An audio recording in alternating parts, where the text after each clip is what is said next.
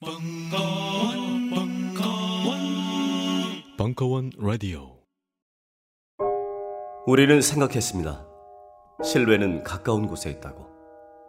우리가 파는 것은 음료 몇 잔일지 모르지만 거기에 담겨 있는 것이 정직함이라면 세상은 보다 건강해질 것입니다. 그래서 아낌없이 담았습니다. 평산네이처, 평산네이처 아로니아 친, 친, 친. 지금 딴지마켓에서 구입하십시오. 잠시만 안녕하세요. 저는 바다니 가득의 성재훈입니다. 보통 오뎅, 맛살, 핫바 등 다양한 이름의 어묵을 간식으로 때로는 반찬으로 많이 드시는데요.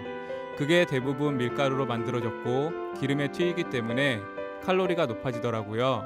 그래서 저희는 어육 함량이 높으면서 기름에 튀기지도 않는 맛과 건강을 생각한 그런 어묵 한번 만들어 보고 싶었습니다. 그런데 이렇게 만들다 보니 팔아도 남는 게 없더라고요. 여러분, 저희가 정직하게 만든 어묵을 딴지 마켓에서 계속 판매할 수 있게 많은 관심 부탁드립니다. 정성을 담아 쪄서 만든 어묵 감아 볶고 여러분의 관심이 필요한 정직한 먹거리입니다. 잠시만 우리 이제 어묵 먹어요 맛있는 가마 먹고 황상민의 집단 상담소의 핵심. WPI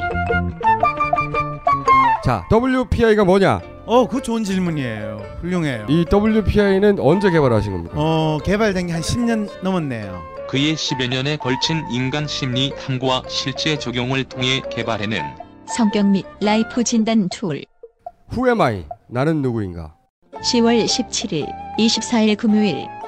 이슈별 집중 탐색 2탄. 놀라워요. 자세한 사항은 홈페이지 참조.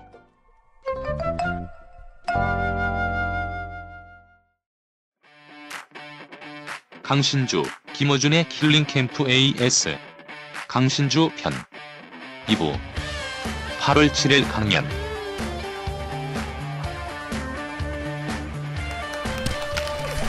음료수를 음료수를 먹었어요. 예. 자 이제 이제 어, 어떤 분이요? 얘기하고 싶은 거 아무거나 얘기하면 돼요. 예. 저기 여기 네, 안녕하세요. 예. 저는 그 안전 안전 분야 종사자고요. 아, 그동안 평범한 노예로 잘 살아왔습니다. 고등학교까지 살아왔고 대학도 살아왔고 회사에서도 한 5년간 살아왔고요.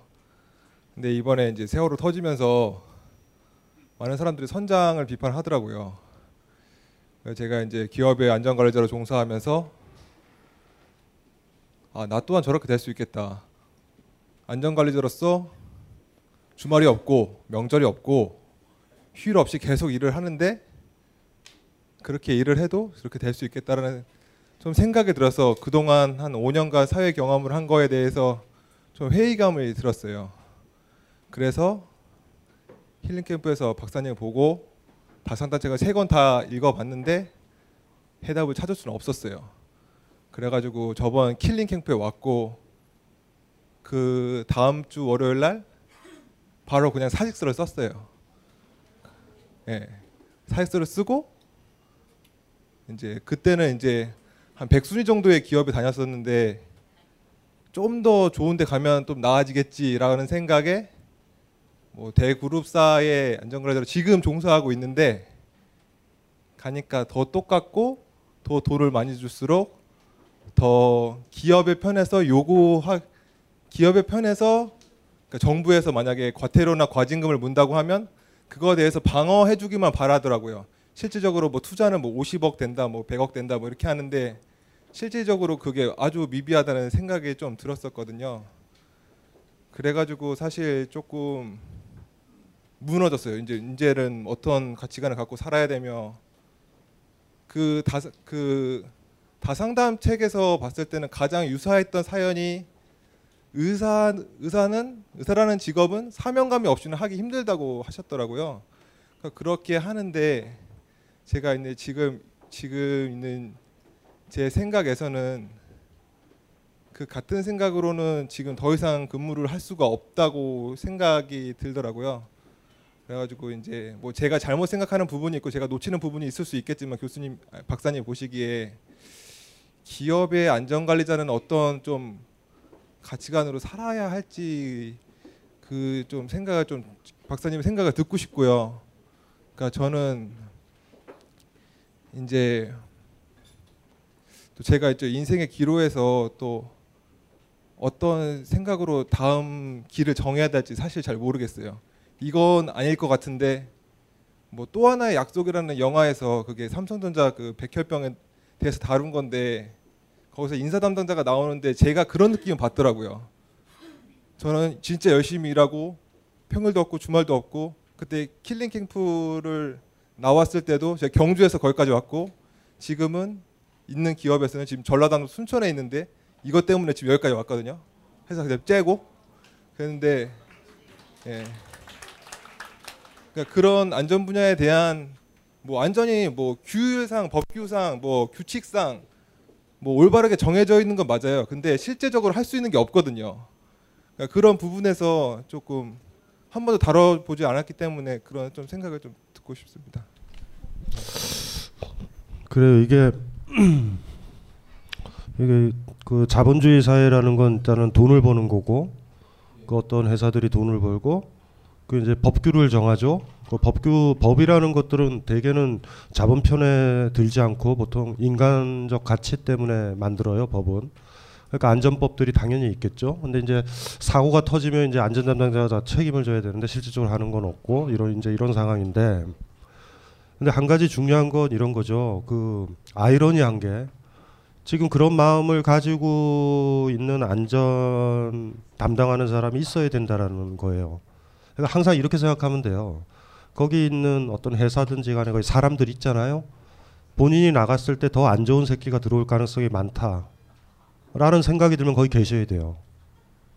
시작을 하셨기 때문에 그런 거예요. 사명이라는 게 별개 얘기하는 게 아니죠. 그러니까 어디나 자본주의이기 때문에 프레스를 많이 받아요, 우리는. 근데도 예를 들면 그런 고민을 하고 있는 사람이 그 다음에 들어올 것인가. 분명히 어떤 소명의식을 가지고서 어떤 가치가 있는데 지금 할 거는 없는 거죠. 근데 돌아보면 100% 퍼펙트하게 한다라는 지금 생각을 너무 많이 가지고 있는 것 같아요. 내가 봤을 때는. 그러니까 본인이 본인이 뭐 아니면 도처럼 이렇게 생각을 하고 있는 것 같은데 그 주어진 조건에서 주어진 조건에서 하실 수 있는 것들을 해 나가야 되죠. 그리고 이제 시작을 하셨잖아요. 어쨌든 그 업체에 들어갔잖아요. 그러면 이제 나가는 거예요. 본인은 나가는 거예요. 나가도 돼요. 근데 이렇게 스스로 자신 만약에 소명 의식이 없었다라고 그러면 상관없는데 있다라고 그러면 본인이 나갔을 때 다음 후임자나 후배들이 본인보다 더 잘할 거다라는 자신이 있다면 자신이 있다면 나가도 되죠. 시작을 했기 때문에 문제가 있는 거예요. 지금 시작을 하셨잖아요. 이제 저 제가 또 생각하는 것 중에 하나가 이제 아까 그런 착실한 노예로 뭐 대학 나오고 학교 나오고 지금 직업에서 일을 하고 있다가 이런 거를 처음 생각을 해봤는데 회사를 위하는 게 근로자를 위한 것이고 그게 또 나를 위한 것이라고 생각을 했어요. 근데 이제 정작 이제 부분 이제 일하는 부분에서 회의를 많이 하고 회의 자료를 만들고 방어하기 급급하고 사회나 이런 정, 그런 뭐 언론에나 대해서 방어를 하고 이제 근데 자본주의 사회에 그게 참 무섭다고 생각이 드는 게 지금 근무한 지 뭐 10년이 안 되고 20년도 안 되고 고작 5년밖에 안 돼요. 아직 물들지 않았고 내 삶의 영향력 중에서는 오히려 박사님의 그런 멘트나 글을 써주신 게 더 크단 말이죠.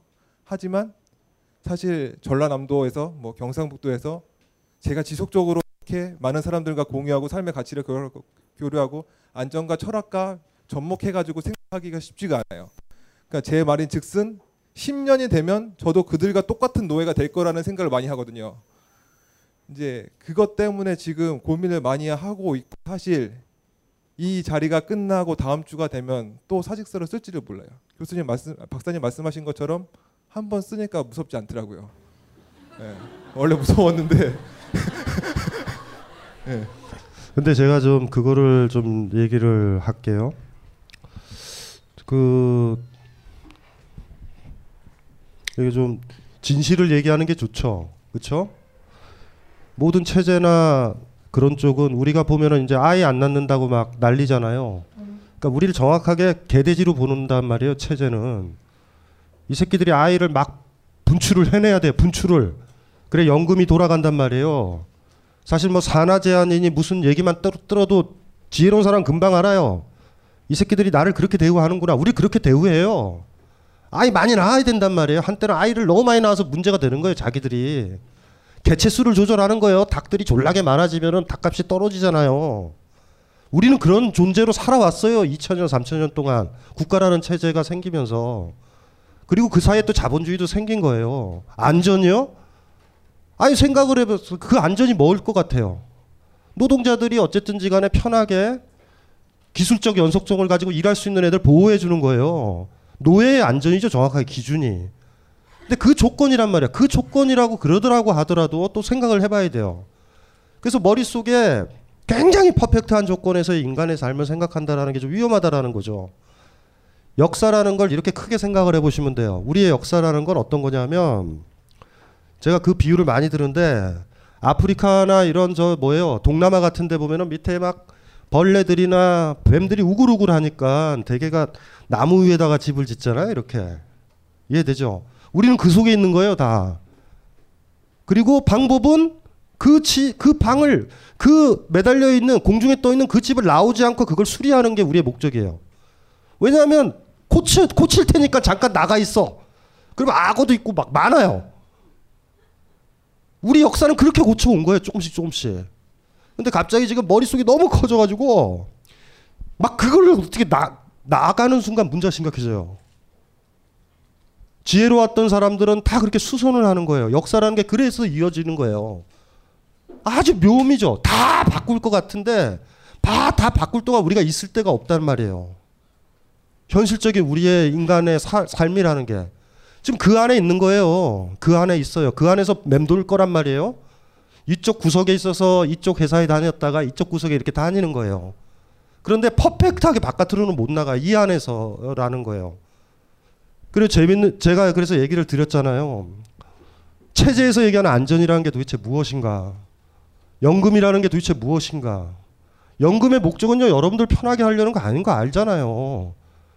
순간적으로 연금이 모아지면 국가는 그 돈 가지고 돈 쓸 수 있는 여유가 생기는 거예요. 그래 의료보험도 다 만드는 거예요. 의료보험 만드는 게 더 많잖아요. 알잖아요. 우리 강제로 뺏기는 거 알잖아요. 물론 몇 명은 줘야 돼요. 그래야지 그래야지 되니까. 목적 목적은 목돈 땡기는 거예요. 체제가. 그래서 연금이 모자르면 다른 거 쓰고 다른 거또 만들잖아요. 계속 돌려 쓰는 거예요. 안다고요. 그래서 이게 그게 우리의 삶이에요. 2000년 동안 우린 그렇게 살았어요. 그냥 학교도 다닌 거예요. 무슨 기술도 배운 거고 경영학도 배운 거예요. 일하라고. 무슨 말인지 이해되세요? 여러분들이 아무리 자아 성취라고 그래도 개소리예요 다. 뭔 자아 성취예요? 학교 의심해 보셨 의심 한 번도 안 해봤죠? 학교 왜 다녀요? 일제 시대 때 일제 시대 때 일본 아이들이 식민지를 우리나라 구축했을 때 제일 큰 게 뭔지 아셨어요? 뭔, 뭔 무슨 문제냐면 몰라요 우리나라가 일본 말을 모른다고요. 우리가 부려먹기 진짜 힘들어요. 애들이 일본 말을 몰라. 조건을 딱 만들어 놓으면 조선 사람들은 졸라게 일본어 배워요. 일본어 잘한 사람들이 상위층으로 올라가는 거예요. 이 세상에서 체제에 가장 저항적인 사람 무식한 사람이에요. 몰라 무슨 말인지. 그런데 그거를 생계를 위험에 빠뜨리죠. 계속. 최고로 공부 잘한다라는 게 뭐예요? 자, 가장 잘 부릴 수 있다라는 거예요. 체제에서는 그 사람들한테 가장 돈을 많이 줘요. 예? 뭐 그게 또 자유롭다라고 할 수도 없는 거고. 우리의 삶은 그렇거든요. 조금씩 조금씩 민주주의는 한 번도 있었던 적이 없어요. 우리 사회에서 200년 전에 무슨 민주주의가 있어요? 민주주의는 우리가 만들어 나가는 거예요. 조금씩 조금씩 조금씩 조금씩. 오버하지 말아요. 지금 주어진 조건에서 뭐가 조금씩 더 나아질 거냐라는 문제죠. 선배라는 사람이 안전과 관련돼서 어떤 어떤 절차 너무 들이대 가지고 자기가 잘리거나 뭐 기타 등등 조건이 아닌 조건에서 조금만 좋게 해도 후배들이 봤을 땐 조금 더 한 걸음 더 나가게 되겠죠. 한 방에 다 끝내진 않아요. 조심조심 하셔야 돼요. 그게 그거 자체가. 그래서 이게 암담한 얘기가 아니라 이런 거예요. 10년 전의 안전과 지금의 안전을 한번 보자고요. 박정희 유신 정권 때의 안전과 지금은 당연히 안전은 뒤로 밀리죠, 당연히.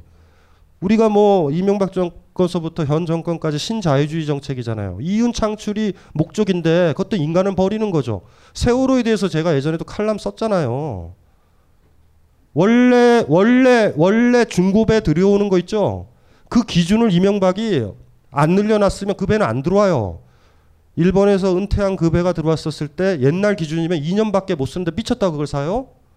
그런데 이명박이 바꿔놨다고요. 왜냐하면 그래야지 자본이 돈을 많이 벌잖아요. 싼 배 사서 수리해서 7년, 10년 돌리니까 사온 거예요. 거기서부터 출발한 거죠. 안전은 무슨 안전이에요.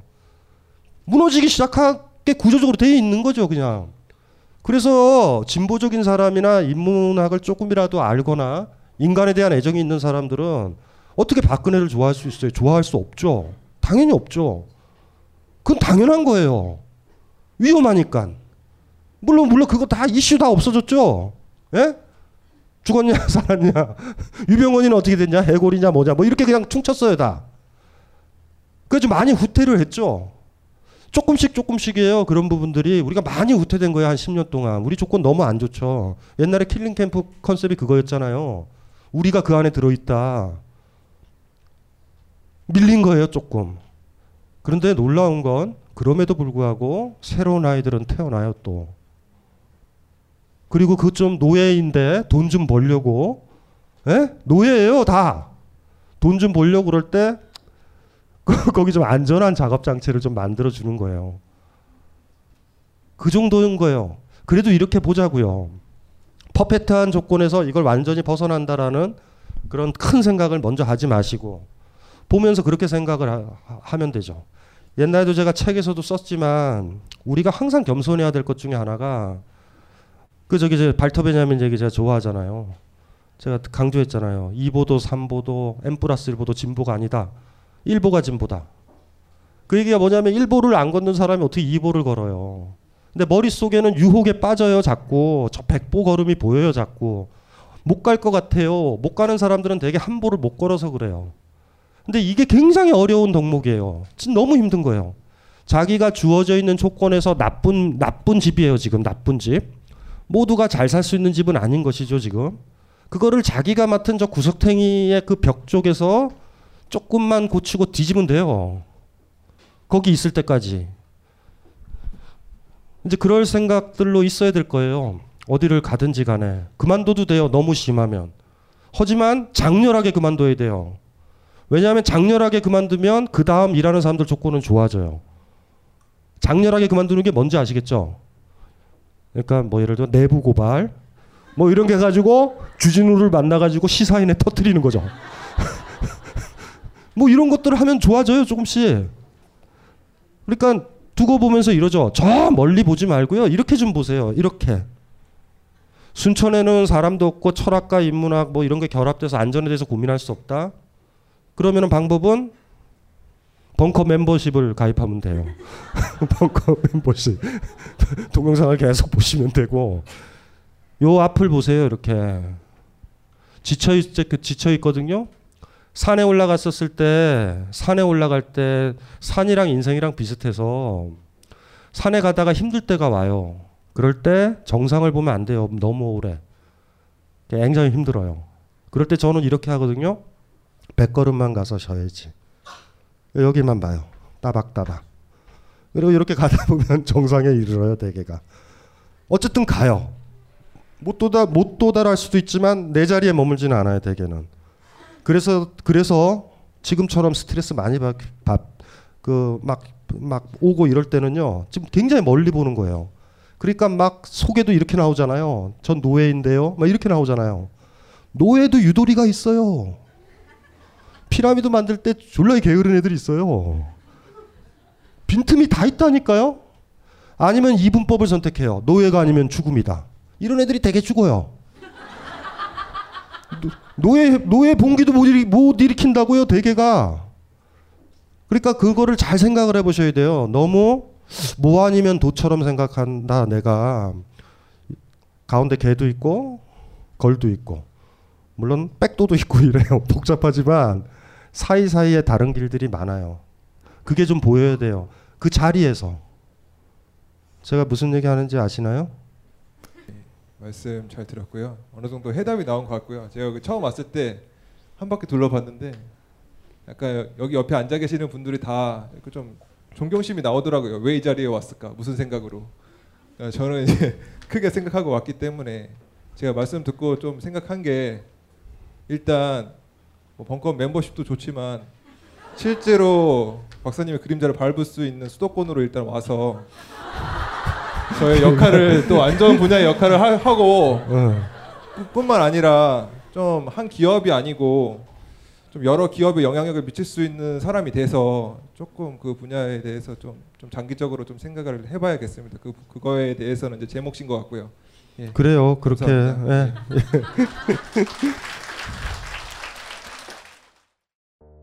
요즘 나는 책 추천을 하지 않는다. 그래도 이 책은 추천하지 않을 수 없다. 나는 딴지일보 읽은 척 매뉴얼의 애독자였으니까. 이웃시민 고전은 직접 반려들어 읽는 게 가장 좋다. 그게 여의치 않으면 너부리의 읽은 척 매뉴얼을 읽어라. 읽은 척 매뉴얼은 고전들의 뒤틀린 소개이자 색다른 비평일 뿐만 아니라 그 자체로 고전과 맞먹는 유사 고전이다. 고종석 그는 딴지일보 역사를 통틀어 가장 딴지적 글쟁이다. 김어준 고전이 얼마나 재밌는가를 은하계에서 가장 재밌게 설명하는 책. 딴지 편집장 너브리의 고전문학 읽은 척 매뉴얼. 아직 고전을 모르는 분들께 그리고 이미 고전을 알고 있는 분들께도 강력 추천합니다. 지금 바로 전국 서점에서 만나보세요.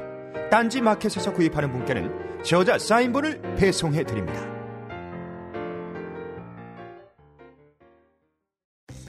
다이어트, 피부 미용, 변비 해소, 두피 관리. 이 밖에도 많은 효능이 있지만 짧은 광고에서 탄산수의 모든 효능을 일일이 다 열거하기는 어렵습니다. 결국 탄산수 제조기의 품질과 가격입니다. 한국식약청에 정식 인증된 탄산수 제조기 소다 스파클 정품을 오직 딴지 마켓에서만 압도적 최저가에 판매합니다. 강력한 성능, 충격적 최저가의 소다 스파클이 딴지스의 무병장수를 기원합니다.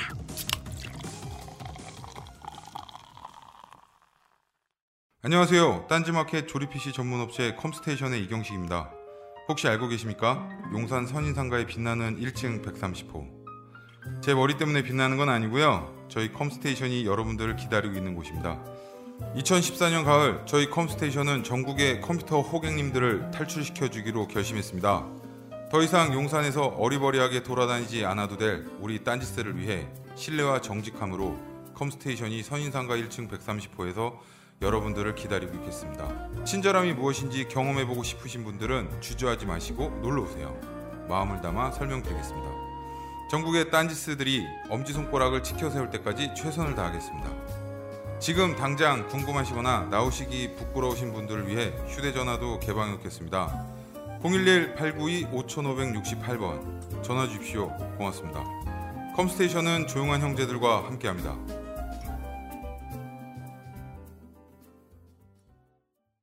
와 진짜 그 너무나 빨리 이런 경우죠. 너무나 빨리 부모들이 나를 입양했구나를 너무 꼬맹이 때 알면 굉장히 힘들 수도 있어요.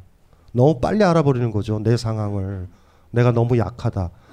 그런데 놀라운 건 그렇게 입양한 아이도 무럭무럭 자라서 어느 날 자기 혼자 살 수 있을 때가 온다고요.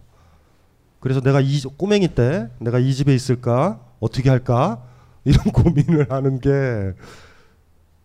지혜롭지 않을 때도 있어요. 때로는 때로는 때로는 때로 아까도 얘기했지만 목표를 보고 갑시다. 어떻게 가는데 힘들 땐 목표 보지 말고요. 너무 멀리 보지 말고 그 방향으로 감직한 곳으로 어떻게 한 걸음을 내디딜 것인가. 근데 그 한 걸음이 절벽이면 안 되죠. 그러니까 때때로 우회할 수도 있어요. 옆으로. 하지만 우회할 때일수록 머릿속에는 까먹으면 안 되죠. 내가 가려는 방향은 난 지금 이쪽으로 가지만 저쪽이다라는 걸 알아야죠. 돌 거예요, 좀. 그거랑 그게 무섭죠. 사실 그런 사람이 무섭죠. 난 직진이다. 내 인생은 꺾임이 없어. 그래가지고 훅 떨어지면 그 누구 좋은 일 시키는지 그걸 좀잘 고민해 봤으면 좋겠어요. 또 또 있나요? 또 예. 저기 죄송한데 떨려서 좀 앉아서 해도 될까요? 일어 일어나서요. 뭐. 안녕하세요. 저는 이제 벙커가 처음인데 여자친구랑 여자친구 언니가 선생님도 팬이라고 자꾸 얘기해가지고 저는 이제 솔직히 하면 저 XS 뭔가 궁금해서 왔거든요. 선생님이 이제 저는 이제 생각한 게 선생님 이제 책도 안 읽었고 진짜 궁금해서 온 건데 그래서 죄송한데 떨려서 앉아서 얘기하면 안 될까요? 말. 아니 서서 하라니까요. 여기 나와봐요. 여기 나와봐. 뭘 떨려? 자 여기 서서 조명해서 저기 저 앞을 보면서 어 얘기해봐요. 네. 아 그러니까 아, 저 떨려서 그러는데 그러니까 솔직히 말하면 그러니까 여자친구나 여자친구 언니가 선생님 강의만 듣고 오면 맨날 그 맹시하는 사이비처럼 뭐 할렐루야 뭐 아멘 막 그런 것처럼 맨날 얘기하더라고요. 제가 얘기하는 거는 그냥 너 저를 가라. 뭐 제 의견 무시를 하고 그래서 속으로 생각한 게 아 진짜 뭐지? 진짜 궁금해서 반신반의로 오긴 했는데 선생님이 누군지 진짜 궁금합니다. 알았어요. 들어. 어. 그러니까 책으로는 그, 그 사람 알려면 책을 읽어야 된다고 그러니까, 하는데 그러니까 쓸데없는 소리 하지 말고 저기 저기 저 저기 여기서 저 뭐 뭐 할 수 있는 거 하나만 하고 내려가요. 올라왔으니까 무대 아, 예? 무대 노래 노래 하나 불러줘요. 아, 노래는 박수 좀 쳐주세요. 아 진짜 노래는 못합니다. 그럼 뭐 춤춤 춤추래. 그러면 구르는 건. 아 그래 그, 그 그 거 하자. 세 바퀴 구르고 가기. 어 이쪽으로 응. 이렇게 이렇게. 아니다 이쪽이. 음악 주세요. 잠깐만. 음악 있어요 음악? 음악 음악. 음악 음악. 무반주 아니 무반주 아니 음악은 줘야죠. 음악 아무거나 하나. 1950년대 음악 말고요. 뭐 무슨 쓸- 쓸데없는 소리 하지 마세요.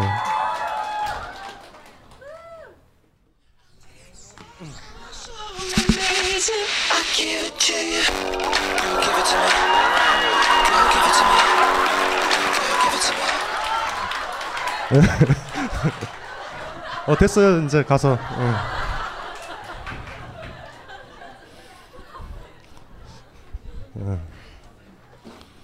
그뭐 부끄러워해요. 예, 부끄러워할 필요 없고. 하... 나는 누구인가? 나는, 나는 지금 어디에 있는가? 김호준은 없고 여기서 AS 한다고.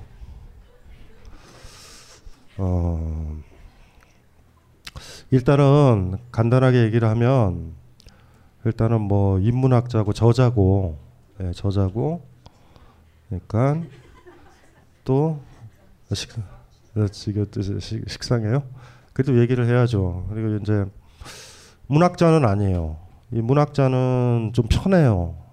막 그냥 자기 감정대로 글 쓰고 그러면 되는데 일단 철학자라서 선생 노릇도 좀 해야 돼요. 아 이게 아주 갑갑해요. 그래서 이렇게 이 상담할 때 저의 모습이랑 실제 저의 모습의 간극은 상당히 스- 커요. 의외로. 의외로 굉장히 터프한 것 같지만 굉장히 무서움을 많이 타고 뭐 여러 가지 인간적인 모습들이 더 많죠. 네, 그러고 이제 어, 여러분들이 좀 좋았으면 좋겠다라는 생각을 하고 개인적으로는 어, 해방 이후에 인문학자 중에서는 제일 낫다라는 생각은 해요 개인적으로. 아 이거 거짓말을 안- 거짓말은 아니에요. 예. 왜냐하면 책을 쓰거나 떠들 때 어, 어떤 좋은 책에서 나온 거를 앵무새처럼 떠든 적은 없어요. 한 번도. 제가 판단을 내렸고 평가를 내렸고 해서 떠들고 얘기를 하고 그리고 제가 떠들었던 얘기들을 제가 그대로 사느냐 그렇게 못 살아요. 누누이 얘기했지만 그런데도 옳은 거는 옳은 거예요. 간혹 가다가 제가 무슨 얘기하면 선생님은 그리 살아요라고 물어볼 때 그래 제가 못 살면 안 할 거예요? 네, 그거는 아니거든요. 그러니까 아 강신지도 못 하는데 나는 나라도 해야지라고 생각해야 좋은 제자죠. 그렇죠? 꼭 네가 못하니 이거는 불가능한 것 같다. 이러면 안 돼요. 그러니까 철학자라는 사람들은 옳은 거를 얘기하고 진짜를 얘기해 주는 사람들이군요. 진짜. 진짜 아시죠? 진짜와 가짜. 진짜를 얘기해 주는 사람이에요. 그래서 계속 그렇게 글 쓰고 됐고 그 저기 여- 여자친구는 왔어요? 여, 여 뒤에 있어요? 여자친구 여자친구의 언니예요? 여자친구 언니는 여자친구고 언니? 언니는 왜 두, 두 커플 사이에 끼어 있어요? 언니는 저 언니는 남자친구 없죠? 남자친구 지금 어디 있어요? 아 결혼했어요? 아 결혼했어요? 어 여기 저 내일 미팅 있어요? 미팅? 또 다른 분이요? 예 얘기해 보세요. 네, 안녕하세요. 저 올해로 노예 28년 차 장기 근속 노예 직장인인데요.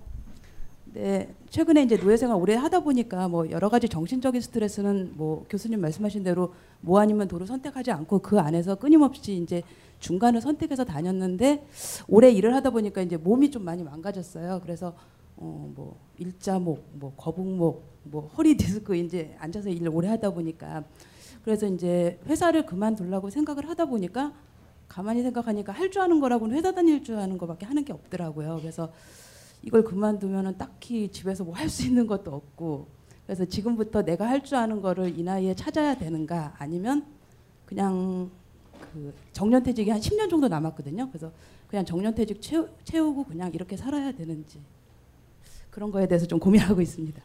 그러니까 이제 이게 문제가 이렇게 되는 거죠. 가장 인생이 행복한 인생은 지가 좋아하는 거를 하면서 사는 거예요. 왜냐하면 지가 좋아하는 일을 찾은 사람은 왜 좋냐면 그걸로 해서 돈을 벌면 thank you, 돈을 못 벌어도 해요. 그러니까 행복하죠. 무조건 행복할 수밖에 없어요. 그리고 계속 좋아하는 일을 하니까 게- 제일 잘하게 돼서 혹여 다른 이웃들이 그 잘한 일의 결과물들을 얻으려 할 거예요. 자본주의가 아니라도 상관없죠. 예? 제가 좋아하는 일을 했는데 저 노래 부르는 걸 좋아해요. 노래를 진짜 잘하게 됐어. 그랬더니 다른 사람들이 고구마 주고 노래 좀 해달라고 그럴 수 있는 거죠. 제일 행복한 삶이죠. 근데 이제 대부분은 그렇게는 안 돼요. 대부분은 돈을 먼저 목적으로 해가지고 정하죠. 까를 정하고 이런다고요. 그러니까 그게 이제 굉장히 슬퍼지게 되는 삶이 되는 거예요.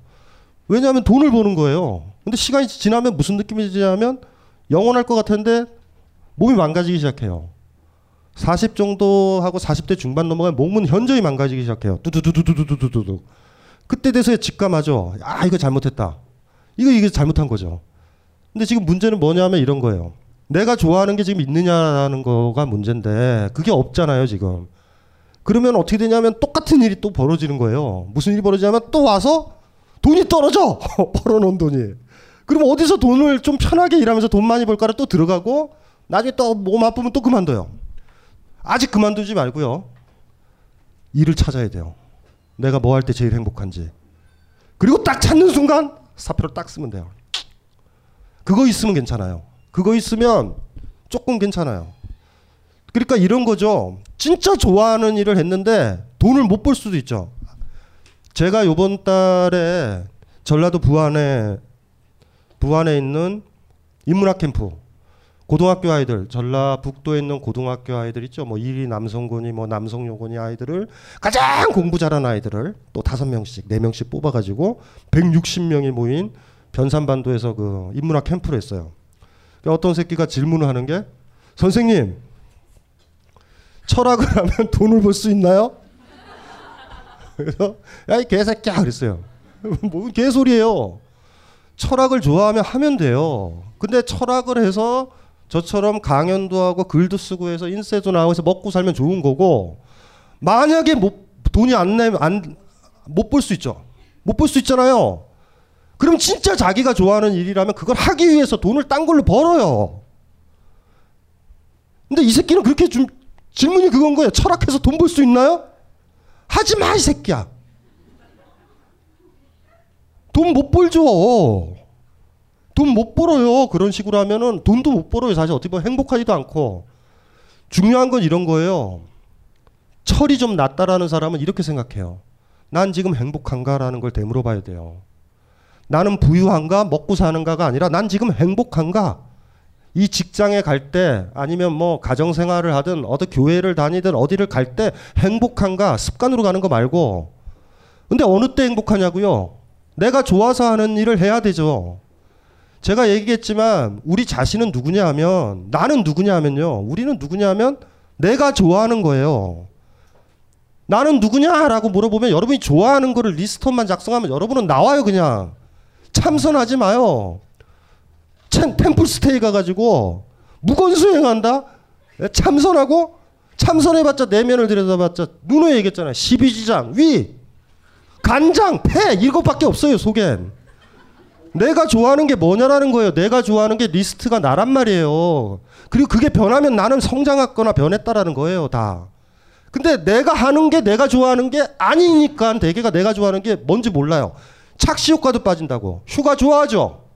휴가를 좋아하는 게 아니라 일이 졸라게 힘드니까 쉬는 걸 좋아하는 거예요. 그거는 아니에요, 내가 좋아하는 게. 내가 좋아한다라는 건 이런 거예요, 기준은. 그걸 하면 밤샐 수 있어요. 안 피곤해요. 그걸 때 행복해요. 뭔가를 하는 거예요, 뭔가를. 그림을 좋아한다? 그림 막 그리는 거예요, 막. 이해되죠? 그 그림 그려서 돈 벌면 제일 좋아요. 안 해도 어떻게 돼요, 안 해도. 돈을 못 벌어도. 그림 그리려면 도화지라도 사야 되잖아. 진짜 좋아하면요. 그런데 돈을 못 번다고 그림을 접어? 안 좋아하는 거예요, 별로. 어떤 남자를 좋아하거나 어떤 여자를 사랑하면요, 돈을 벌어요. 반면 어떤 남자를 결혼했어요? 안 했어? 어떤 남자가 딱 오더니 당신 곁에 있겠어요 하면서 집에서 눌러붙어 있어. 이 새끼 나쁜 새끼예요. 좋아하는 게 아니에요. 자기가 좋아하는 거를 하게 되면 그걸로 돈벌이가 안 되면요. 뭐, 못 먹고 살잖아. 저 여자 저 남자랑 같이 있는다 돈이 생겨요? 안, 안, 안 생기지? 무슨 말인지 알죠? 내 여자친구가 하루 섹스해주면 5만 원씩 준다. 무슨 말인지 알아요? 그러면 뭐 대충 이거 괜찮겠다. 이럴 수는 있지만 안 되잖아요. 두 남녀 커플이 가난한데 누구를 사랑하고 좋아하는 게 있게 되면 이걸 유지하기 위해서 돈을 벌어요. 근데 이 새끼는 나를 만나더니 일을 다 접어. 그러면 뭐냐 하면 내가 봉인 거예요. 봉. 기생충이야 기생충. 숙주를 만난 거죠. Thank you. 여러분 배를 파고들어서 여러분을 먹을 거예요. 사랑이 아니에요 그건. 우리가 좋아하는 거를 찾는다라는 건 그런 거예요. 좋아하는 거를 찾으면 그걸로 먹고 살면 thank you고요. 못 먹고 살다라고 그래도 못 먹고 살 때 진짜 이게 내가 좋아하는 건지 좋아하지 않는 건지가 나와요. 그럼에도 불구하고 이럴 수도 있어요. 난 직장 다니지만 저녁에 드럼 치는 낙으로 산다. 학원비가 세다 이게. 이 직장은 다녀야 된다. 이 사람은 그래도 좀 행복해요. 최소한. 그런데 이런 자각이 드는 거죠. 도대체 뭐예요? 이거 내가 좋아하는 것도 없어. 다 힘들어. 힘들어가죠 인생이. 그렇게 힘들진 않는데 할 줄 아는 게 없고 할 줄 아는 거라고는 회사 다니는 거 하나밖에 할 없으니까. 줄 아는 이라고 접근하시면 안 돼요. 할 줄 아느냐 아니라 내가 좋아하는 거예요. 그런 거를 지금 20, 30, 20, 30, 40대도 안 한 50대에 생각을 해도 되는 건지 너무 늦게 그러니까 너무 노예 생활 오래 해서 그런지 그게 적응이 돼서 그런 건지 아니야 그러니까 할 줄 아는 것, 누가 인정해 주는 것, 잘한다라는 것, 남들이 칭찬해 주는 게 아니라 내가 행복한 거를 안 찾으셔서 그래요. 근데 그걸 찾아야지만 찾아야지만 자기 삶을 사는 거예요. 못 찾으면 끝. 찾은 적이 없다. 없죠 당연히 세상이 그렇, 그렇게 몰고 가잖아요. 학원 그 예를 들면 고등학교 아이가 수학이 100점 나와요. 걔가 그걸 공부를 잘하는 게 아니거든요. 무슨 말인지 아시죠? 좋아하는 건 아니에요. 학원이 좋은 거예요. 학원이. 근데 그 점수 좋다고 수학과 가요. 미친 거죠. 지가 좋아하는 거예요. 이걸 왜 찾아야 되냐면 나를 찾는 길이기 때문에 누군가한테 얘기해야 되잖아요. 나는 이거 좋아한다고. 그리고 내가 진짜 좋아하는 거와 양립 가능하고 그걸 좋아해 주는 사람과 같이 살아야 되죠. 왜 우리가 어떤 아무 남자랑 아무 여자랑 사는지 아세요? 내가 좋아하는 게 뭔지 몰라요. 진짜 알면요. 사람 보기 너무 편해요. 내가 좋아하는 게 걔가 좋아하는 거고 걔가 좋아하는 게 내가 좋아하는 건데 둘이서 미쳤다고 헤어져요? 여행 둘이서 좋아하는데. 근데 이런 식으로 살아요. 휴가철엔 여행 가줘야 되고. 이러고 사는 거예요, 그냥 막. 이렇게 됐었을 때 문제죠. 둘이 멍 때리고 있다가 그쵸? 그래서 자기 자신을 알아나간다라는 건 자기가 원하는 걸 찾는 거니까 나이의 문제는 아니에요. 그냥 그러고 그냥 돌아가시는 거예요. 얼마 안 남았다니까요. 나참 답답해 죽겠네. 이거는 뭐 지금 돼서 되나요? 무슨 의미가 있어요? 자기가 좋아서 안 하는 거면 이미 죽은 건데. 돌멩이잖아요. 누가 때르륵 밀면은 그냥 굴러가고. 살아 있어도 산 게 아니란 말이에요. 내가 좋아하는 거죠. 내가 좋아하는 거예요. 이걸 어떻게 찾을까? 그러니까 지금 일단은 주어진 조건에서 직장이 있잖아요. 그러니까 직장의 에너지를 조금 세이브를 하면서 에너지를 세이브를 해야 돼요. 그래야지 본인이 이것저것 해봐야지 알잖아요. 계속 집에서 음식만 해 먹어요. 뭐가 좋아, 뭐 무슨 음식이 좋아하는지 모르잖아. 막 돌아다니서 닥치는 대로 먹어봐야 되죠. 어떤 걸 먹다가 아이씨, 막 괜히 먹었다. 이런 거 실패. 오, 이거 맛있다. 이래서 내가 좋아하는 음식이 찾잖아요. 이건 시간이 꽤 필요하다고요. 그러니까 직장을 그만두면 돈이 없기 때문에 그렇게 못 하잖아요. 그러니까 그거 찾을 때까지 다니는 거예요. 다 해봐야 돼요. 그리고 참고로 그렇게 사시다 보면 몸이 건강해지기 시작해요. 피부가 복숭아 피부로 돌아와요. 그래서 회사에서도 미친 거 아니야? 막 이런 표정을 줘요. 너 왜 이렇게 즐거워? 당연히 즐겁죠. 오늘도 여기서 해서 일용할 양식을 얻고 저녁 때는 어디론가 갈 텐데 무슨 말인지 알죠? 단언컨대 건강해지세요. 막 몸이 건강해져요. 저희 아버님이 돌아가셨을 때 저희 어머님이 3개월 정도 지나서 건강해지시는 모습을 봤어요, 저는. 저는 장애물이 없어진 거예요, 장애물이. 예? 아, 그리고 드- 피부 좋으세요. 피부 좋아지고 다 좋아져요. 자기가 원하는 걸 하고 있거나 지향하고 있는 사람들이 얼마나 매력적인데요. 반면 노예의 특징은 다크서클 쭉 늘어나죠. 그렇죠? 만성 변비에 자, 뭐 이렇게 살아요 그냥 우울하게 잿빛으로. 근데 자기가 원하는 거를 가지고 있는 사람들은 특징들이 피부에도 나타나요. 몸에도 몸이 막 건강해져요 막. 그래서 지금도 얘기했잖아요. 그렇게 가다가는 나중에 이제 정년퇴직하셔도 그, 여, 그 연금이나 그거 받은 걸로 병, 병 치료나 해요. 계속. 예? 그러니까 뭔지 아시겠죠? 지금 그만두면 안 돼요. 그리고 진짜로 사랑하시면 자기의 삶을 해보셔야 돼요. 다. 그러니까 어떤 프로그램 같은 것들이 있고 부끄러우시면 와서 미팅해. 미팅하세요. 미팅. 아니 여기 와서 저 결혼하셨죠? 결혼 아직 안 하셨어요? 회사밖에 모른다니까. 그- 그럼 미팅 미팅. 아니 결혼을 했어도 여기 와서 미팅을 해도 돼요. 무슨 꿈을 꾸는 거예요, 여러분들은? 미팅이잖아, 미팅. 만남. 얼마나 좋아, 만남. 왜 그런 내일 내일. 지금서부터요. 남자 좋아해요? 아까 50대 없다 그러셨잖아요. 아니 그러니까 남자가 좋아하냐? 아니 하객신이라 그랬잖아요. 30대를 중심으로 해서 하계 날개처럼 이렇게 돼 있으니 50대도 있어요. 50대 왜 지금 초반? 49이에요. 49. 남자 좋아해요? 모르겠어요. 그것도. 그러니까 지금 안 해봐서 그래요, 많이. 저 남자랑 잔 지 얼마 됐어요? 얼마 됐어요? 오래됐죠? 자고로 쉬면 안 돼요, 이게. 스파게티를 좋아했는데 10년간 안 먹으면 몰라요, 맛을. 지금서부터 시작하셔야 돼요. 옆에 친구분이신가요? 예. 네. 친한 동생? 제가 무슨 얘기 하는지 알죠? 예, 다 해야 돼요, 지금. 다 하셔야 돼요. 무슨 말인지 알죠? 싱글이에요, 더더군다나? 그러면 여기 미팅에서는 킹, 퀸카다, 퀸카. 몸이 많이 아픈데 무슨 아니 그러니까 이거 봐요. 사랑하는 남자가 딱 생기잖아요. 몸이 막 건강해져요 막. 제가 다른 거 다른 아니 내가 좋아하는 바다에 갔는데 인상 쓰고 있어요? 자기가 좋아하는 일을 찾는다라는 건 우리가 예쁘게 살아간다라는 거예요. 그때 보면 다 이뻐져요. 몸도 마음도. 그러니까 이제 이렇게 보자고요. 옛날에는 어른들이 너 이 직장 가고 이과 가고 너 이런 남자랑 결혼하고 이렇게 했지만 딱 개소리라는 거 알잖아요. 우울하잖아요. 내가 좋아하는 게 뭔지도 모르잖아요. 한참 하다 보면 뭔지도 몰라져요. 그걸 빨리 자각을 하면 돼요. 근데 그걸 찾는 방법은 별게 없어요. 해봐야 돼요, 계속. 그러니까 처음 머릿속에서는 이거 싫을 수 있다고, 이거. 아까 저 총각. 여기 춤추고 가니까 기분 좋지? 저 친구 이제 앞으로 계속 춤출 수도 있어요. 제가 저 친구 부들부들 떨었잖아요. 왜 여기서 춤추게 해요? 여기서 춤춰야죠. 그리고 가면서 이럴 수 있어요. 내가 씨발 다시는 춤 안 춘다. 그러면 안 거 아니에요. 근데 좋을 수도 있단 말이에요. 그 기회를 주는 거예요. 누군가가 기회를 주어야 되고 안 주면 만들어야 돼요. 좋은 친구분들이라면 저분을 저렇게 49살까지 방치를 하지 않을 거예요. 데리고 다닐 거야 어디론가. 이거 한번 해봐. 이거 한번 먹어봐. 애가 귀찮아도 데리고 나와야죠.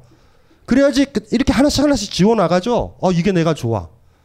그런 방향으로 조금씩 조금씩 구축을 해서 1년 정도 지나서 리스트가 작성되면 돼요. 지금은 없으니까 10개만. 내가 진짜 좋아하는 거. 이거 하면 환장하는 것. 그 중에 남자가 하나 있어도 되게 되고 여행이어도 되고요. 뭐 뭐가 이렇게 늘어나야 돼요.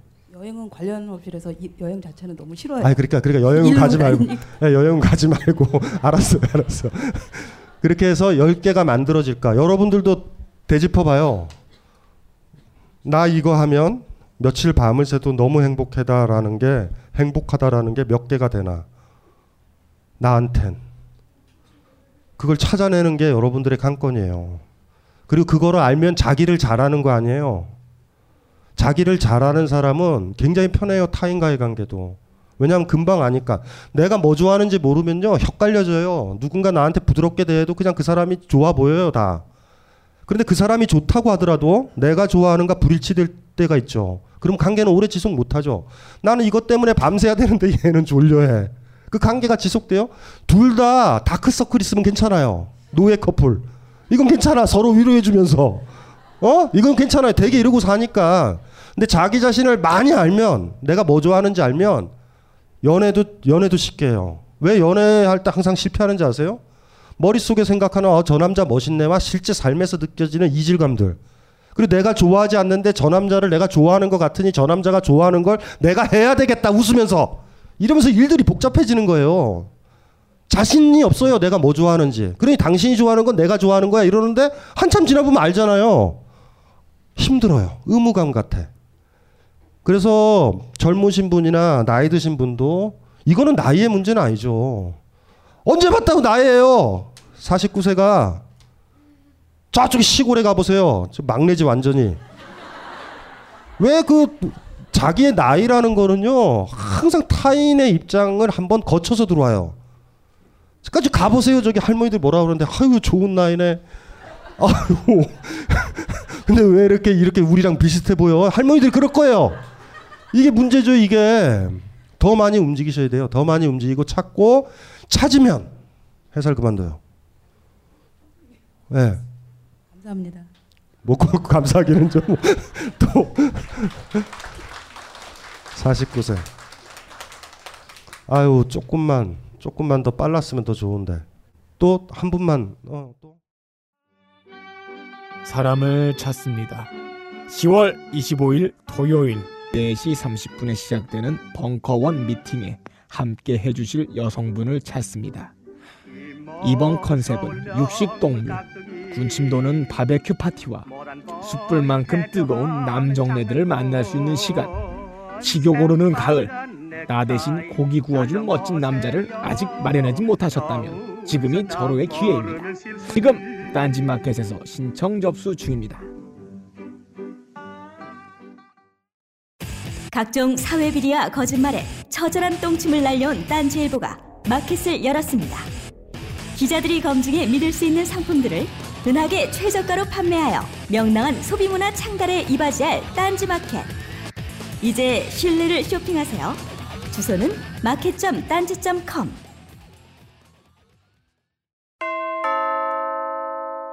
벙커원 멤버십 1주년 도래. 갱신 시 처음 가격 그대로. 만료일 확인하여 너도 나도 자산 증진. 지금 바로 벙커원 홈페이지에서 확인해 보세요. 한 분만 어 또 저 친구의 성적인 취향에 의해서 마이크가 가요. 성적 성적인 취향. 성적인 취향이다. 이거 뭐야? 아 교수님 저는요 가- 그 반대예요. 저는 제가 하고 싶은 대로 살았어요. 지금까지 35살인데 어, 직장 다니다가 그만 다 두고 싶으면 두고 또 여행 가고 싶으면 여행 가고 어느 날 뭐 스위스가 땡겼다 그러면 스위 직장 그만두고 스위스 갔다 와서 또 잡을 잡고 일을 하고 그렇게 살고 박사님이나 김어준 총수님 말씀하신 대로 그 나쁜 짓이란 나쁜 짓은 저는 다 해봤어요. 예를 들면 15명을 만나보라고? 오 그래 나 만나봤지? 뭐 여행을 가라고? 오 그래 나 여행도 해봤어. 아, 그러니까 항상 들으면 주변 친구들도 이렇게 같이 강연 들으면 와 너는 진짜 어, 잘 살아왔다.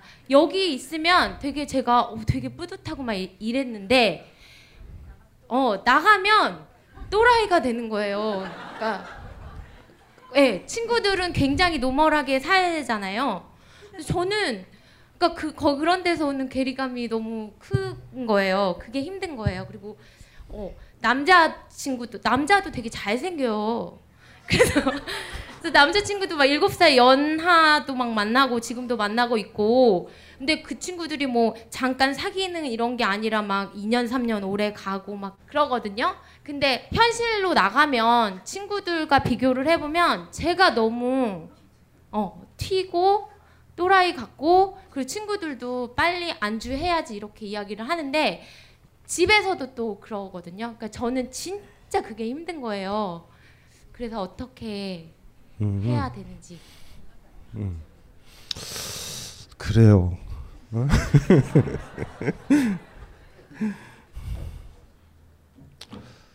그 저기 그거를 뭐 그건 어쩔 수 없어요. 또라이죠 뭐. 그거 뭐 또라이인데 좋아서 하잖아요. 그 그만두지 않을 거잖아요. 예? 우린 우린 또라이는 아니에요. 우리는 우린 정상적이에요. 아니야, 그러니까 이게 문제가 이거 있어요. 제가 이 얘기했잖아요.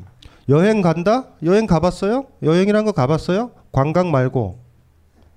관광 말고요. 우리의 가장 큰 문제는 관광이에요. 관광. 관광. 제가 경상도라서 그래요. 우리는 발음이 안 되는 게 몇 개 있어요. 이거랑 가학적인 사유. 사이언티픽인데 저는 가학적인 사유, 가학적인 사유. 경상도라서 경상도. 남자도 여자도 남자도 관광으로 만날 수 있어요. 풍경으로. 잠깐만. 이 발음 때 발음 때문에 그랬다. 어. 아 그게 이상한 조언을 좀 하지 마. 그러니까 잠깐만 좀, 좀 드- 들어봐봐. 옛날에 우리 다상담할 때 한 여자가 있었어요. 그 여자아이는 제 강의를 많이 들었던 아이인데 더 심하게 내가 하라는 대로 다 하는 아이예요. 그리고 나를 만나기 이전에도 자기가 원하는 대로 다 했던 아이, 아이인데 완전히 이제 기름이 부어진 거지 그냥 확. 그 그때 상담을 했는데 어떤 여자분이 있었어요. 그 여자분은 남편밖에 없- 폭력적인 남편이랑 사는데 성관계는 그 남편이랑밖에 못 가졌어. 음. 무슨 말인지 알죠? 근데 이 제 제자라는 아이는 너무나 많이 자유로워요. 벙커에서 기분 좋으면 그냥 자는 거예요. 마음에 들면. 그래서 이 아이가 그날 막 이렇게 중간에 뭐라 그랬냐면 그 여자분 있죠. 아주머니한테. 어, 뭐 남자 하나랑 잡아놓고서 이래요. 애가. 그 제가 그때 그래서 그때 그때 그 비유를 드렸잖아요. 경험이라 하는 거는요. 경험했다. 내가 진짜 좋아하는 걸 안다라는 얘기는 굉장히 힘든 거예요. 제가 비유를 드렸던 게 이런 거잖아요. 이거 뭐 이렇게 사진들이 벽을 벽을 경험해 볼게요. 이렇게 경험하죠. 어, 벽 이러네. 이 경험하잖아요. 그렇죠? 이렇게 이렇게 요거를 100번 했어요. 나중에 시간 지나도 이 벽은 기억이 안 나요, 별로 나한텐. 어떻게 해야 되냐면 꽉 눌러 가지고요. 엄청 온 힘으로 눌러서 막 긁어 보면 알아요. 피가 날 정도로. 그러면 이 벽은 내가 기억이 나요. 관광하듯이 이렇게 살아서 내가 경험이 많고 이렇게 스치고서 내가 좋아한다라고 그런다고요. 대개는 좋아한다라고 하면 이걸 쓱 내려가지고 아주 아프게 피가 나는데도 괜찮은 거예요. 여행을 간다고요? 관- 관광객으로? 손님으로? 풍경으로 봐요? 100군데 가면 뭐예요? 기억도 안 나는데. 근데 경험해봐서 알잖아요. 길 가다가 예? 돌이 굴러 떨어져 가지고 발 깔리고 무슨 말인지 알죠? 떼구르 굴렀더니 곰이 나타나서 엉덩이를 한대 치고 늑대가 한 번 물고 그걸 여행이라고 불러요. 그래서 못하는 거예요 경험을. 세계 100곳을 가면 뭐예요? 호텔 지나가면서 이렇게 스치듯이 가가지고 구경하면 뭐예요? 사진 찍으면. 프랑스라는 곳에 파리라는 곳에 들어가 봤나요? 주변인으로 살았잖아요. 다 주변으로. 그러니까 이런 식이라니까요. 우리는 봄날 산보 가듯이 이렇게 대충 만져보고 이건 좋아, 괜찮아 이런다고요.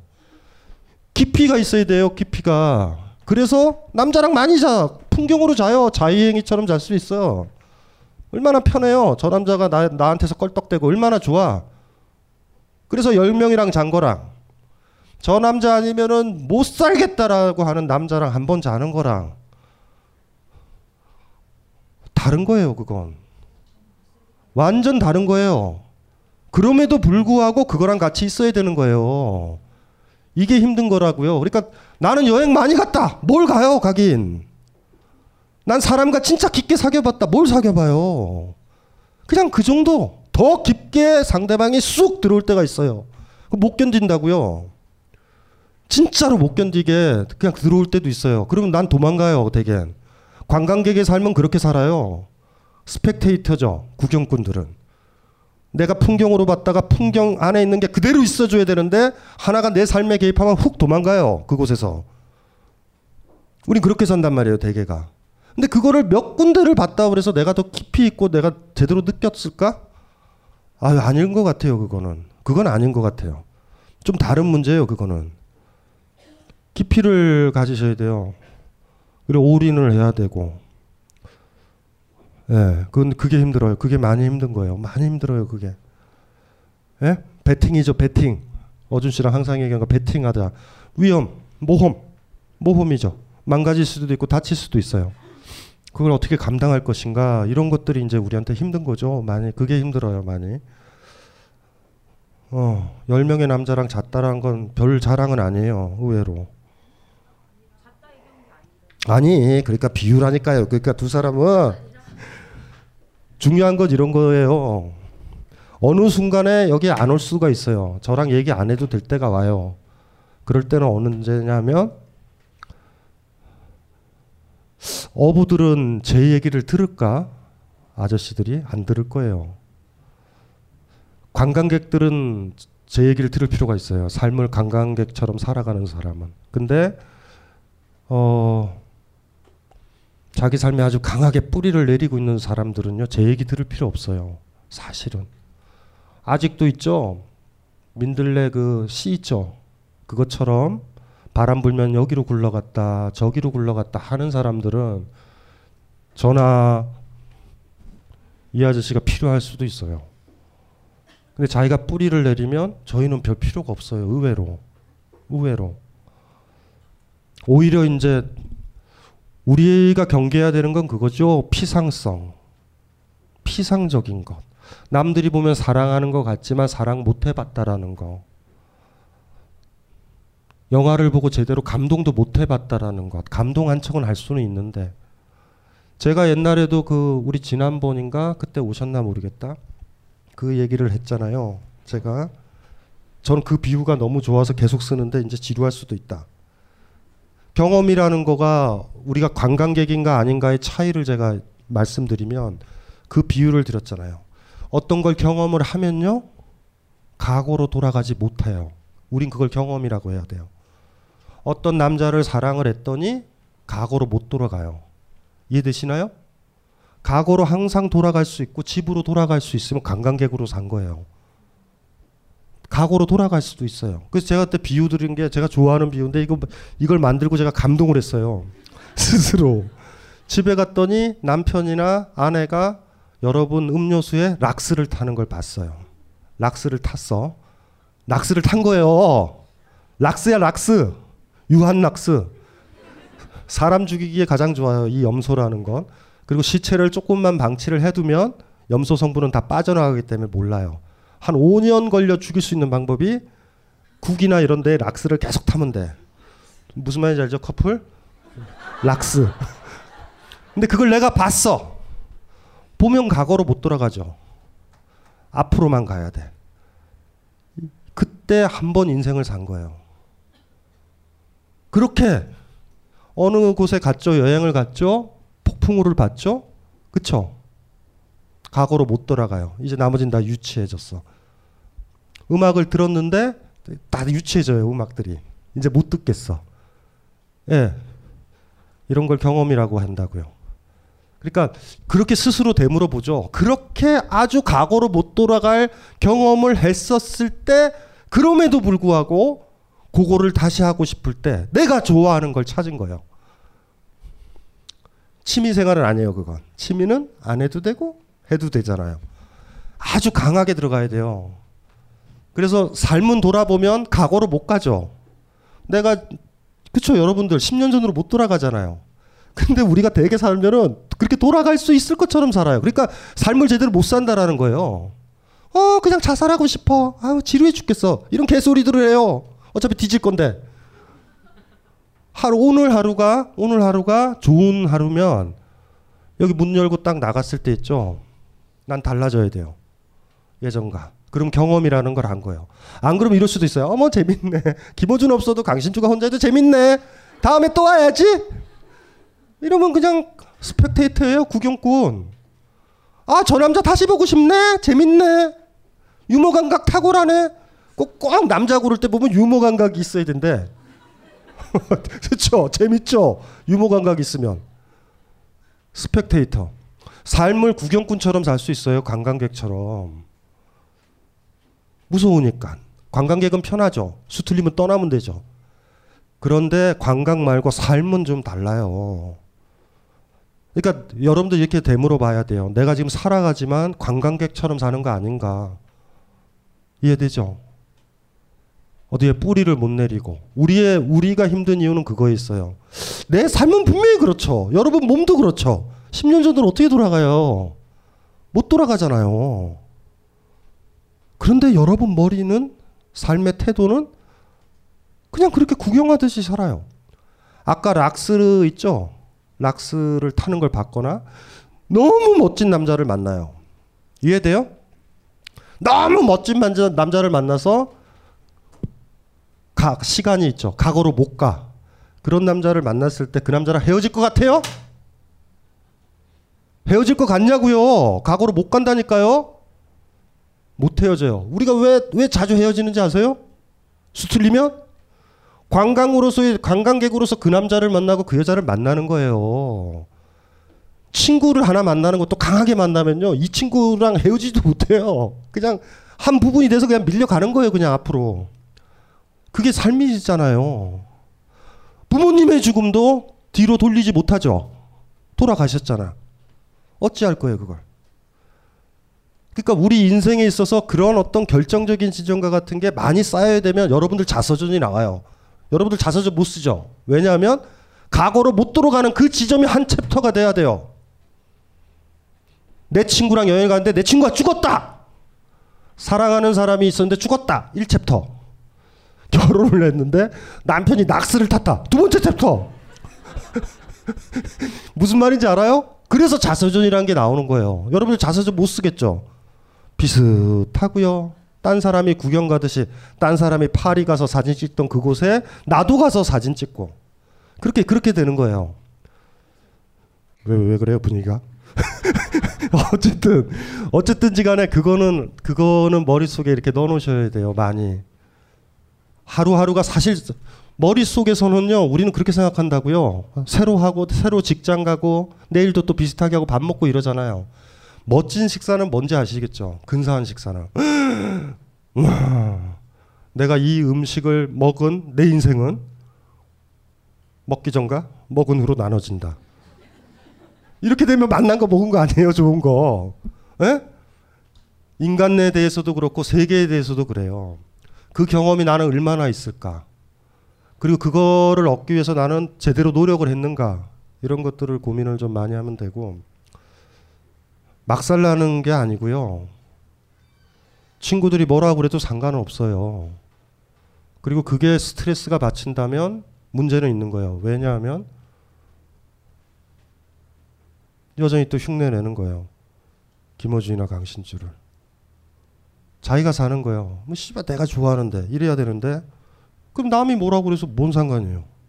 Thank you죠 오히려. 음 내가 너희와 다른 나로서 사네? 그냥 이렇게 되면 좋아하는 거고 친구들이 그래도 떨어지지 않는 이유는 부러워하는 거고 친구들은 왜 자꾸 그 얘기를 하냐면 결혼해서 아이 낳은 친구가 아이 낳으라고 하는 얘기는 여러분이 자유로운 게 보기 싫어서 그래요 대개가 가지고 굉장히 애랑 행복하게 지내는 척해 그래서 그거 믿고 애를 딱 낳는 순간 그것이 고통에 이제 같이 친구들 중에 결혼하라고 그러는 친구들 있죠 에? 그 유혹에 빠지면 안 돼요 대개는 저것이 너무 자유로운 거예요 질투야 질투 그리고 막 꼬셔 보험회사 직원처럼 너 미래가 없는 것 같아 보이지 않니? 불안정해 보이지 않니? 이래. 뭐 그게 불안정한 뭐 불안정해 불안정하기는. 그래서 친구들이 뭐라고 그러는 게 의식이 되면 자기가 진지하게 살고 있는 건 아니에요. 부모님도 신경 쓰지 마세요. 빨리 돌아가시니까. 그뭐 이렇게 신경을 써요? 안목이 왜 이렇게 좁아? 어차피 빨리 죽어요 부모님들이. 부모님 눈치 졸라게 봐가지고 그래. 부모님 그 눈치 봐서 계속 살아요. 그래 부모님 죽고 어떡 하려고? 매번 제사 지내려고요 가서 무당한테 가서 혼 좀 불러내자고 아유 답답해 죽겠어요 어차피 다 죽는데 아니 심지어 여러분도 죽어요 내가 갑갑한 게 그거예요 어차피 다 뒤질 건데 이 세상에 제일 무서운 게 뭔지 아세요? 내일 뒤져요 아니야 내일 하지 말자 일주일 뒤에 회사 갈 사람 손 들어봐요 일주일 뒤에 뒤진다니까 회사 갈 사람 바보같이 뭐 한구리에 사과나무를 심겠다 이런 헛소리 하지 말아요. 미쳤다고 사과나 사과나무를 심어? 뭔가 딴 걸 해야지. 내일 죽는다라는 거예요. 여러분들은 죽어요. 여러분들이 죽는다라는 걸 강하게 알면 삶을 어떻게 살아야 되는지를 알아요. 한 번이라고요. 제가 옛날에도 누누이 얘기했잖아요. 꽃이 피는 이유는 뭐죠? 아니에요. 꽃 피려고. 식사를 하는 이유는 똥 싸려고 있는 게 아니라 밥 먹는 데 있어요. 인간의 모든 가치는 그 자체에 있어요. 왜 사랑을 해요? 저 새끼 후려가지고 편안하게 살려고요? 인간을 행복하게 살아가는 사람들은 그걸 알아요. 그러니까 부모한테 매일 속죠. 그거 하면 밥이 나와 쌀이 나와. 좋아서 하는 거예요, 그냥. 꽃은 왜 펴요? 피는 거예요. 꽃의 목적은 피는 데 있어요.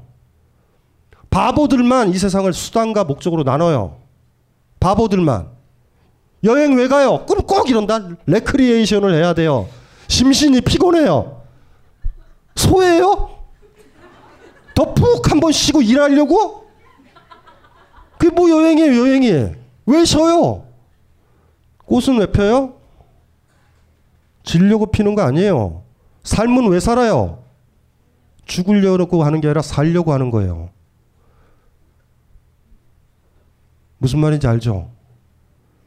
바보들만 내가 하는 행위가 다른 거를 위해서 어떤 쓸모가 있는지를 계산해요. 그러면 다 못하죠. 내가 좋아하는 이거 하면 돈이 나와요. 여기 벙커 아침에 꽃꽂이 한대, 꽃꽂이. 꽃 꽂는 게 좋은 거예요, 그냥. 그렇게 해야 되지. 어, 이걸로 한번 부업을 하겠다라든가. 이러면 재미가 없어져요, 그때부터. 왜 사냐고요? 어디 가서든지 간에 당당하게 얘기해야 돼요. 나의 삶의 목적은 삶이라고. 그리고 저처럼 얘기하면 돼요. 야, 꽃피는 목적이 뭔 것 같아? 꽃피는 거야 그냥. 다 해결되죠. 식사의 목적은 뭐예요? 똥 싸는 데 있다 그러면 아무거나 처먹어도 돼요. 안 그래요? 어차피 다 똥인데. 식사가 식사로 목적이 있어야 된다라 그러면 맛나게 깔끔하게 먹을 거고요. 식사라는 건 일하려고 먹는 거다. 그러면 개걸스럽게 먹을 거예요. 삼각김밥 입에 쑤셔놓고 돈 좀 아끼려고. 우리가 삶에서 중요한 거는요. 내가 하고 있는 행위 자체가 그 자체가 목적일 때가 좋아요. 어떤 여자랑 키스를 해요. 좋아서 하면 되잖아. 키스하고 옷 벗기고 아이를 낳기 위해서 키스를 해요? 섹스의 목적은 뭐예요? 섹스예요, 그냥. 아이 낳으려고 뭐할로 만져주고 뭐할로 쓰다듬어주고 뭐할로 키스를 해요. 그냥 그냥 가랭이 벌리고 정액 그냥 놓고 애 낳으면 되지. 착각들 하지 마세요. 삶이 소중한 이유는 그런 거예요.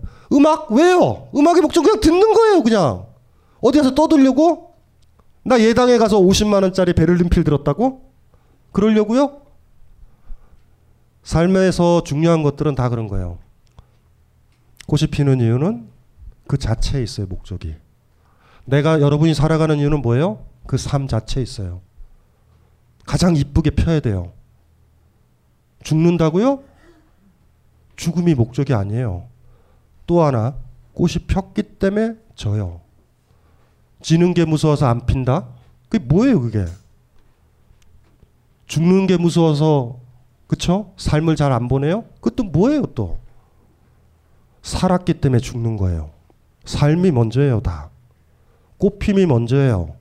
사랑을 했기 때문에 이별이 있는 거예요. 이별이 무서워서 사랑을 안 한다? 이거 무슨 또 개소리예요. 더 힘을 내셔야 돼요, 많이. 그리고 사회에서는 그래요. 제 자꾸 강요해요, 체제에서는. 네 행동이 다른 거의 수단이다. 이렇게 가르쳐요, 다.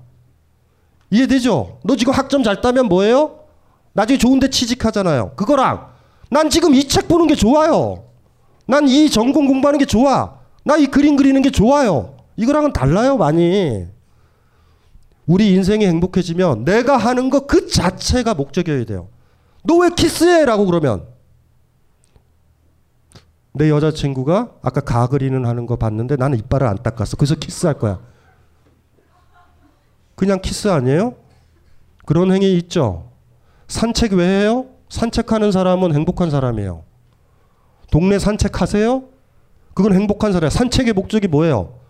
또 이래요, 어른들은. 소화시키려고. 이러면 또 실패해요. 그냥 좋은 거예요. 내 걸음이 이거 끝나고 나서 대학로를 이렇게 거닐 수 있어요, 여러분들은? 그거 아나요? 친구 만나서 왜 불렀어? 이래요? 아, 애인을 만나는데 애인이 그런 거야. 내가 그래서 나오라고 그랬더니 왜 불렀어? 무슨 일 있어? 헤어져야죠, 빨리. 만남의 목적은 만남인데. 그러니까 인생의 중요한 가치가 뭔지 아시겠죠? 그러니까 꽃, 꽃 비유를 머릿속에 넣어두세요. 꽃의 목적은 지는 데 있는 게 아니라 피는 데 있어요. 삶의 목적은 죽음에 있는 게 아니라 사는 데 있고. 이해되죠? 그거를 아시면은 이제 여러분들 행복해지기 시작해요. 조금씩 조금씩. 그거를 잘 하시면 되고. 아, 이렇게 흥분하지 말자. 어, 잠깐만. 쉬어야 되겠다. 갑자기 급하게 쉬어야 되겠다. 다시 한번 광고를 하지만 카페라떼 먹었던 분들은 마끼아또 마끼아또 먹으면 입이 텁텁해요. 여기 팥빙수 있죠? 팥빙수. 팥빙수 팥빙수 있죠? 그리고 여기에 있는 모든 식음료들은 김호준이 저 인간이 직접 먹어보고 이거 팔리겠다 하는 게 메뉴로 올라와 있으니까 약간 토속적인 메뉴들은 다 김호준 거라고 보면 돼요. 김호준의 고향이 어디죠? 예? 저쪽에 경상도는 김해. 김해예요, 김해. 제가 경남 함양이고 그래서 둘이서 둘이서 밥 먹는 게 너무 편해 똑같아요. 우리 둘은 고깃집에 가면 육회를 먹어요. 너무 똑같아요, 음식이. 그래서 위에 올라가는 메뉴들이 저는 맛있는데 모르겠어요, 여러분들은 어떨지. 자, 잠깐 쉬었다가 이어서 할게요.